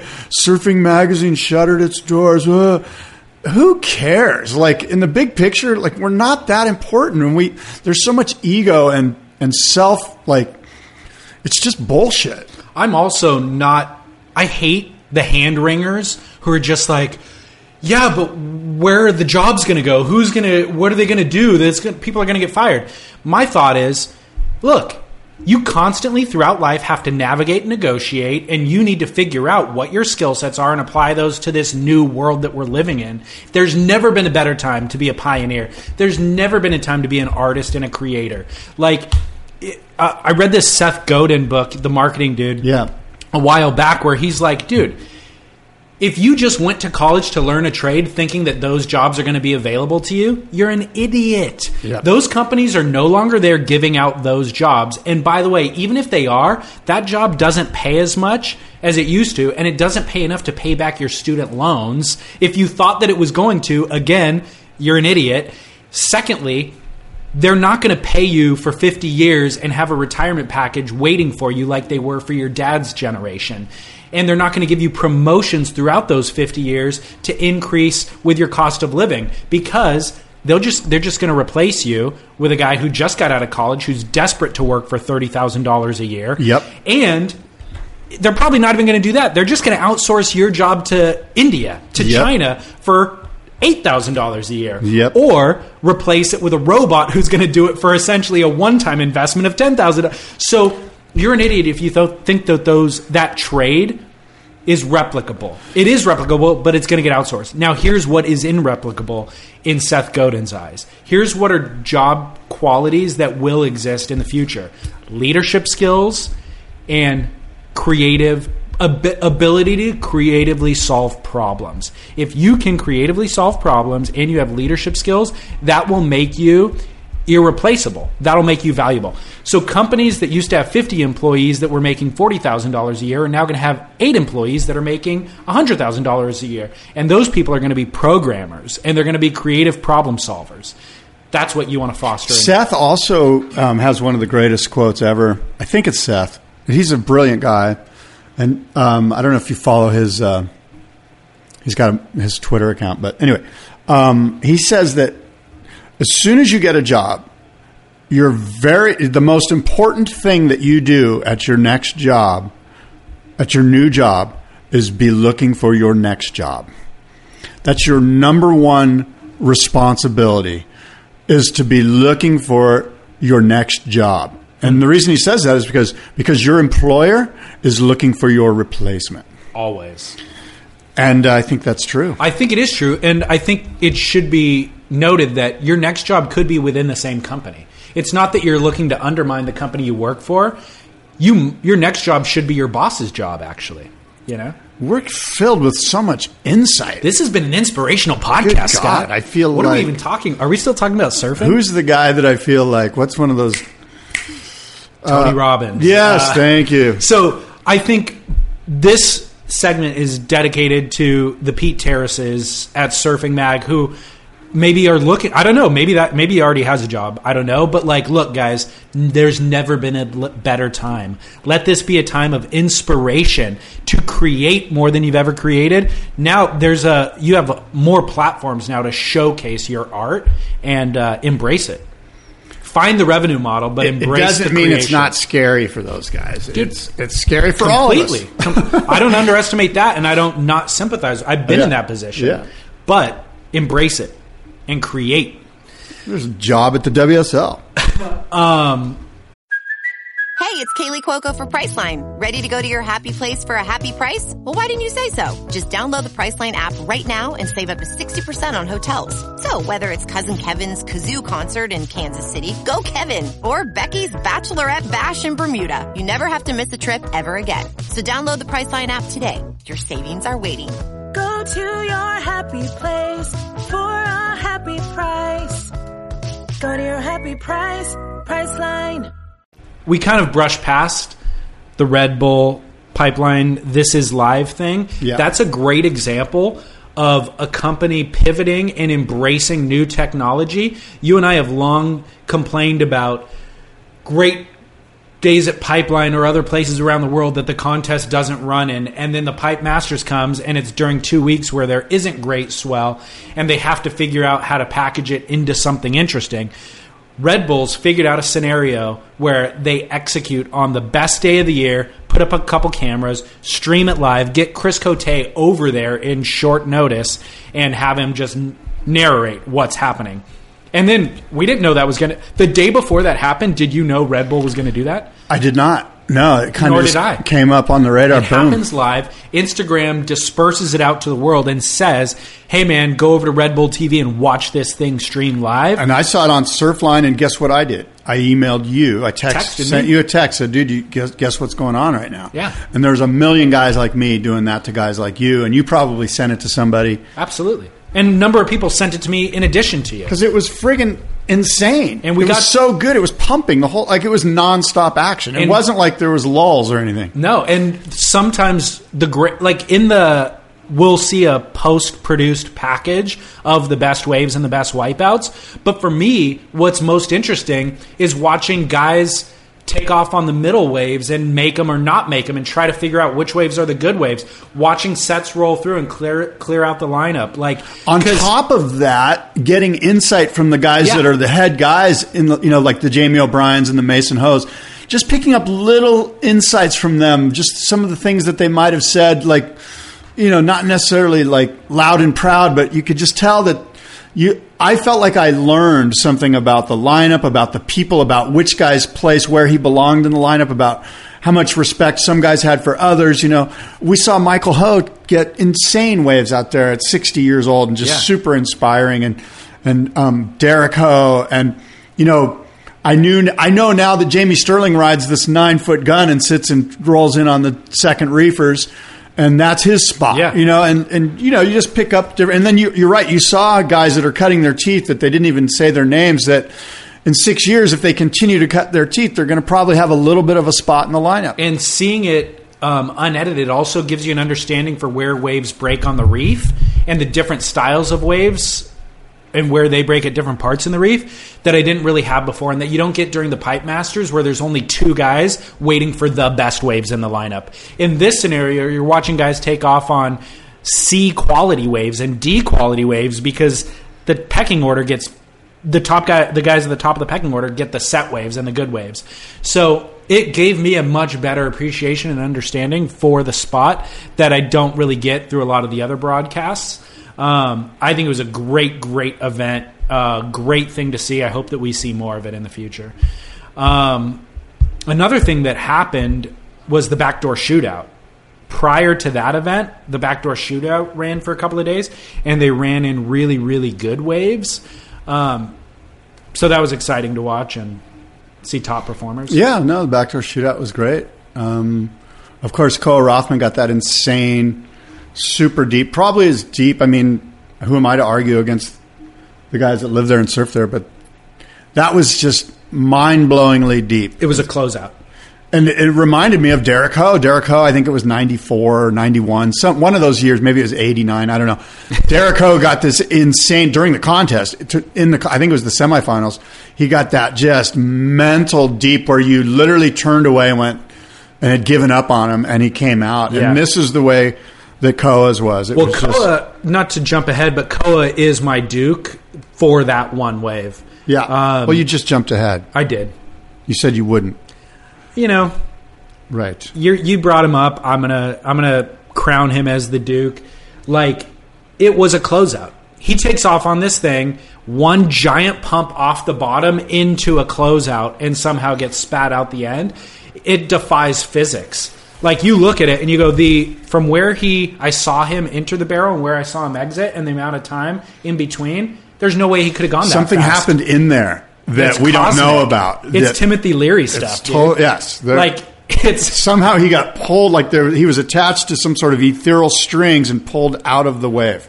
quantum physics like it there's no way it he transversed time the time space continuum and got blown out like uh yeah mind blowing Somebody on uh, Surfer Magazine forums is wants to make note that it's no coincidence that Trump takes office and Surfing Magazine jobs are lost. agreed definitely Thanks, Trump. That's trumped Um, up. So, one other thing that happened during that run of pipeline is that Kalani Chapman nearly died. Yes. Did you see this footage? Sad. Yeah, I saw that. Yeah. It's insane It that gnarly. nowadays we get all this stuff on camera. It's really um, heartening to watch.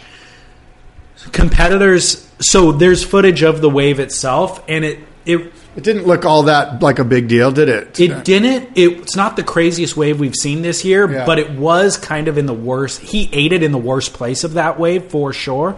By the way, Kalani Chapman, longtime pipe charger. I've surfed at him with him in the North Shore, uh, not at pipe, but like the dude's gnarly.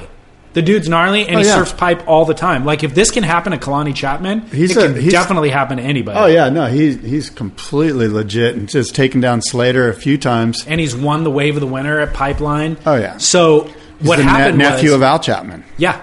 And brother stepbrother to Sean Briley. Right. So gnarly dude and um, took off on this wave, basically ate it when the thing was doubling up and got sucked over the falls and slammed against the reef. And competitors this was during the backdoor shootout, by the way, the Da Hui event. Competitors Seth, Mo, Seth Moniz and Nathan Florence saw Kalani's tombstoning board, and the, Kalani was nowhere to be found. But the reality was he was underneath the water, pulling on the. His leg was attached to the leash, and that's why the board was tombstoning. So they saw that. They scrambled over to him, pulled his leash to the surf, pulled him to the surface via his leash, and uh, Kalani was unconscious. So the surf patrol comes over and they're able to get him onto the surf patrol's sled, take him to the beach, and the Hawaiian Water Patrol administered CPR and successfully revived him on the beach. Looks like Kalani's going to make a full recovery, but a very harrowing and scary, scary moment to see the video of the wipeout, the tombstoning board, everybody scrambling, getting him on the sled while waves are crashing, getting him into the beach, the crowd of the Hawaiian Water Patrol doing the CPR. Really, really scary couple of minutes. And again, thankfully, he will make a full recovery. Wow. I'm glad he's going to be doing better. Yeah, I'll have that footage on surfsplendorpodcast.com, of course. Well, you mentioned Facebook. Uh, Mark Zuckerberg apparently has upset a lot of people in Hawaii. I'm just now catching up to the story. I don't know if you have some insight on it. You know, I do. He's actually my kook of the week. Um, he bought some land in Kauai, 700 acre property, fell in love with the community and the cloudy green mountains, according to him. And he wants to plant roots and join the community ourselves. And uh, Zuckerberg's lawyers have now filed lawsuits against hundreds of Hawaiians who may own an interest in small parcels within the boundaries of Zuckerberg's estate. The quiet title suits, first reported by the Honolulu Star Advertiser, are used to clarify the often complicated history of land ownership in Hawaii and can result in owners being forced to sell their land at auction. In some cases, defendants are even required to pay the legal fees for the plaintiff, in this case, the world's fifth richest man, Zuckerberg. So, um, the Hawaiians in Kauai that are upset about this are calling Zuckerberg the face of neo-colonialism, and um, for uh, Native Hawaiians, it's it's definitely a slap in the face. Um, and I'm I'm reading through this. Yeah, here. tale as old as time in Hawaii, right? I mean, people coming in and booting the local people. I'm there is a long storied history of this, and there's also a storied history of the government screwing the local people. Yeah. The government getting in bed with big moneyed interests and corporate Yeah. interests and taking payoffs. I don't know that it's really that black and white, to be honest, and I don't understand the nuance of it well enough to really comment. And so maybe I shouldn't be calling Zuckerberg the kook of the week. However, uh, I don't know. It's kind of easy to it's kind of easy to do, and there seems to be some uh, substance to it. I will read one commenter's comment from Beach Grit. There was an article written on Beach Grit by one of our listeners, uh, Adam Jara, who's sent us a number of emails and comments. And the title of that article is Imperialism The Zuck versus Kauai. And he does kind of shame um, Zuckerberg in this piece, but the comment is what I want to read. This comment was left by Velob Woy. He says, quote, So, Zuckerberg's land is not owned by locals. He owns a large swath of land that he bought from the Jimmy Fugler, slash Mary Lucas estate. Within that swath are the Kulanis. I'm probably mispronouncing that. Think half acre spots of various land in the swath that have, for the most part, been the peop- been in the people's hands for generations. Access to these Kulanis is across Zuckerberg's land, hence his desire for privacy. I don't know if all these Kulanis have uh, utility easements. Carlos Andrade, I'm totally going to mispronounce everybody's names. Andrade. Carlos, Carlos Andrade. Andrade? Yeah. He's a heavy Hanalei local, is the professor who's assisting Zuckerberg. As with most such issues, the reality is not quite so black and white as the above hot take makes it out. Obviously, the seeming coercive aspects of Zuckerberg's action is the most reprehens- rep- reprehensible. If he offers the owners well above market value and they take him up on it, that's one thing. If someone is forced to sell because they can't afford an attorney, that is bullying. And it's a human rights infraction that shouldn't be tolerated by the community. Anyone vilifying Zuckerberg's need to include members of Kauai's county government and planning commission over the last 60 years, whose plantation slash mafioso mentality made possible the current zoning and land use fiasco that is Kauai. So, Well, it looks what I'm reading here too, and uh, I'm just getting caught up on this. Is that Zuckerberg feels as if he's doing the right thing by trying to pay fair market value to descendants that may or may not lay claim to this land. Um, you know, he's he's like, look, how much do you want? You know, and I guess um, on the other side of that, this land was slated for like a 90 home development. Yeah. and certainly Zuckerberg owning this land and keeping it open, although probably not the perfect situation for some, is better than a 90 home development, I would think. But again, I, I'm I'm naive to exactly all the ins and outs of this. It looks quite complicated. It's worth worth mentioning on this show, but it is much more complicated than you and I, and we really don't have any skin in the game either. So I have a feeling that even if we um, shamed Zuckerberg as the kook, it's still not to a large enough degree that the people of Kauai would want it to be. I'm sure they feel very adamantly about this, you know. Yeah. Uh, but at the same time, man, I don't know. If you buy property, you want privacy on that property. You know? yeah, and- you own it, you own it. If you don't, you don't. Let's figure out how that works. Yeah, yeah, I don't know. Um, there's there's an article that was written on Playboy.com that's actually really interesting and well written about how crystal meth almost killed big wave surfing. Did you see this? No. I, I read the reference to it on Beach Grit, um, but it's really well written, dude, and it's really insightful. It's about Vince Collier's Santa Cruz. You know, we've 90s, Yeah, yeah. 1997. We've talked about that story before, Yeah. but Vince Collier coming up in Santa Cruz, um, and then dealing with this character named Jeff Ayers, who is drug running and fascinating, fascinating figures that are super scary. And then Anthony Ruffo's drug use and how that affected his surfing career, Fleas, all these people who we've all talked about, who we all knows kind of their stories, but it was written about in a really raw way and told some really, really scary stories. So I'm going to have a link to that on uh, surfsplendorpodcast.com with some excerpts. And you should read the full piece on playboy.com. Um, I only know Play, I mean, I've never subscribed to Playboy. I've never spent any time on their website. I'm well aware of their publication, of course, but I've never really read any of their stuff. This was really good, and it had nothing to do with boobies at all. It was just about surfing, and it was really well written. So check that out. How crystal meth almost killed big wave surfing. All right, check that out. Um, I know we have a hard out because we've got another meeting that's taking place here. Do you want to wrap up with Dukes and Kooks and must see moments? I, I gave you my Duke, Koa Rothman, my Kook, Mark Zuckerberg. My must see moment came from the comment section on surfsplendorpodcast.com from Griffin, who said, Hey, have you guys seen the week rap videos from Surfing Life? They are tragically underviewed.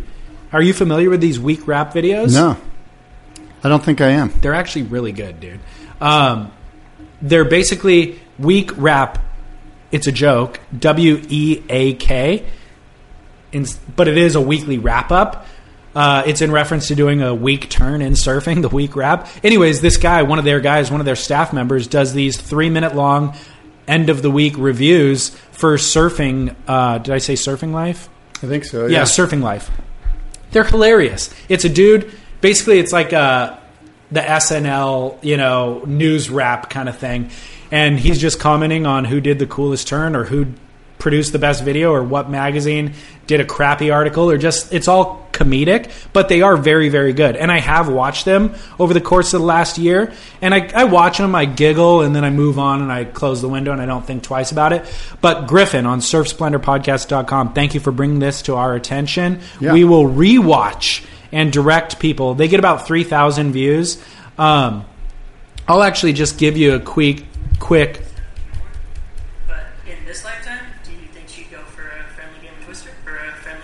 quick insight right here with his review business move in 2006 of what youth. What youth. Because they're starting to put the next generation of younger guys in their videos. If they didn't do it the original pack of guys would have started to become old. And their name would have actually become literal. They would have had to start putting a question mark at the end of their logo and then pronounce started pronouncing it with an upward inflection. What youth? What youth? What youth?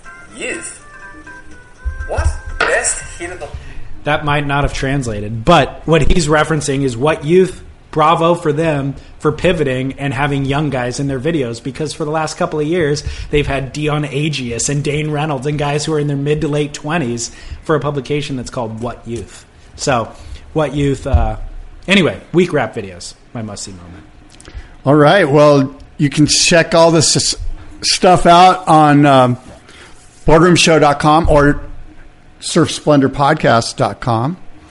And again, thank you so much for your subscriptions and donations and keep them coming. And um, You can reach Scott at Surf Talk San Diego at gmail.com and David at Hello at surfsplendorpodcast.com. And then, of course, instagram is a great way to get instant access, and that is at Surf Splendor. Oh, and we want to know. Um, David and I are thinking about putting together a surf trip with listeners. Oh, yeah. So if that's something that you guys are into, if there's, um, if you're interested in joining us somewhere, maybe Central America, maybe Mex. Mexico. We're talking about Morocco is kind of the ideal location, but it would have to take place during this time of year. So maybe we plan that for next year. Yeah, for- and try to squeeze in a trip between. Yeah, something Now in, and then? in in the summertime Yeah. of this year, um, a surf trip with David and Scott, and we've never even surfed together. So this will be if you come with us on a surf trip, it'll be the first time that that you not only have seen David and Scott, but the first time Scott and Scott Scott and David have seen Scott and David surf. But here's where this idea comes from, real quickly. A, a friend actually sent me the idea, but we want to foster community. Like this is community, and it's kind of an online community. But the comment section on Beach Grit's a community that we really enjoy. Our comment section on the website's great. People email us. People interact on Instagram. Why not? Just do a surf trip together. And Yeah. like we could tell everybody, hey, come surf our local spot with us, but our listenership is worldwide. So let's pick a destination spot. Let's do a week long trip and we all hang out. Yeah. We're all of like minded ilk. Yeah. Right? Costa Rica, Nicaragua, El Salvador, something like that. Yeah. Let's do it. All right. So, so- it ga- we're just trying to gauge interest with this. Yeah. Send us, If you want to join us, let us know. let us know, and then we'll figure out the numbers, the location, the dates, and all that. yeah. Probably be like six guys, max. I was thinking 10. something like that. I think we'd have interest of 30. So we're going to have to you Yeah. know, figure it out. But can't gonna, go. have, gonna have to be right. I don't. Yeah, I was gonna say I don't. I don't want to go surf with thirty other dudes, but, No, hell no. but we'll figure it out. All right. Well, until next time, then, uh, adios and aloha. You can sit on chimneys, put some fire up your ass. No need to know what you're doing or waiting for. But if anyone should ask, tell them I've been. Thanks for listening. SurfSplendorPodcast.com is the website. You can find everything that we discussed in this episode there. You can also click that donation button, throw some change into the bucket, help this show to grow. We would appreciate that. And another great way to invest in this show is just to share it with friends. We've seen listenership actually take a pretty big spike in recent, I don't know, month or so. I'm not sure what it is due to, but I'm grateful for it. I really appreciate it. And um, last week I did an episode, an interview with Surfrider Foundation's CEO, Dr. Chad Nelson. So I think that that attracted some new listenership. So, or their their uh, platform, basically them advertising that episode, attracted first time listeners. So if you're new to this show, welcome. I hope that you enjoyed this different format of surf news.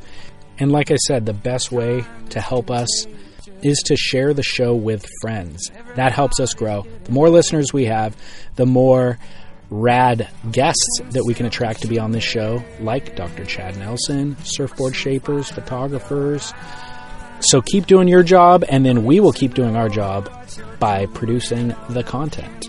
So thanks for that. You can follow us on social media and just share it from there. That's the easiest way to do it. And so you can find us on social media at Surf Splendor, of course. Sure you've heard me say that three or four times in this show already. But you know what? I think repetition is key in this game. Hopefully, you guys are getting as much swell as we're getting here in Southern California. We complained for about a month, and now we have more than we know what to do with. So we are grateful for that. Hopefully, you are getting some wherever you are at. And uh, hope you enjoyed this episode. I'll be back next week with an all new episode. But until then, this is David Scales for Surf Splendor, reminding you, regardless of whether it's flat, giant, whatever, get back into the ocean, get a couple waves, and shred on.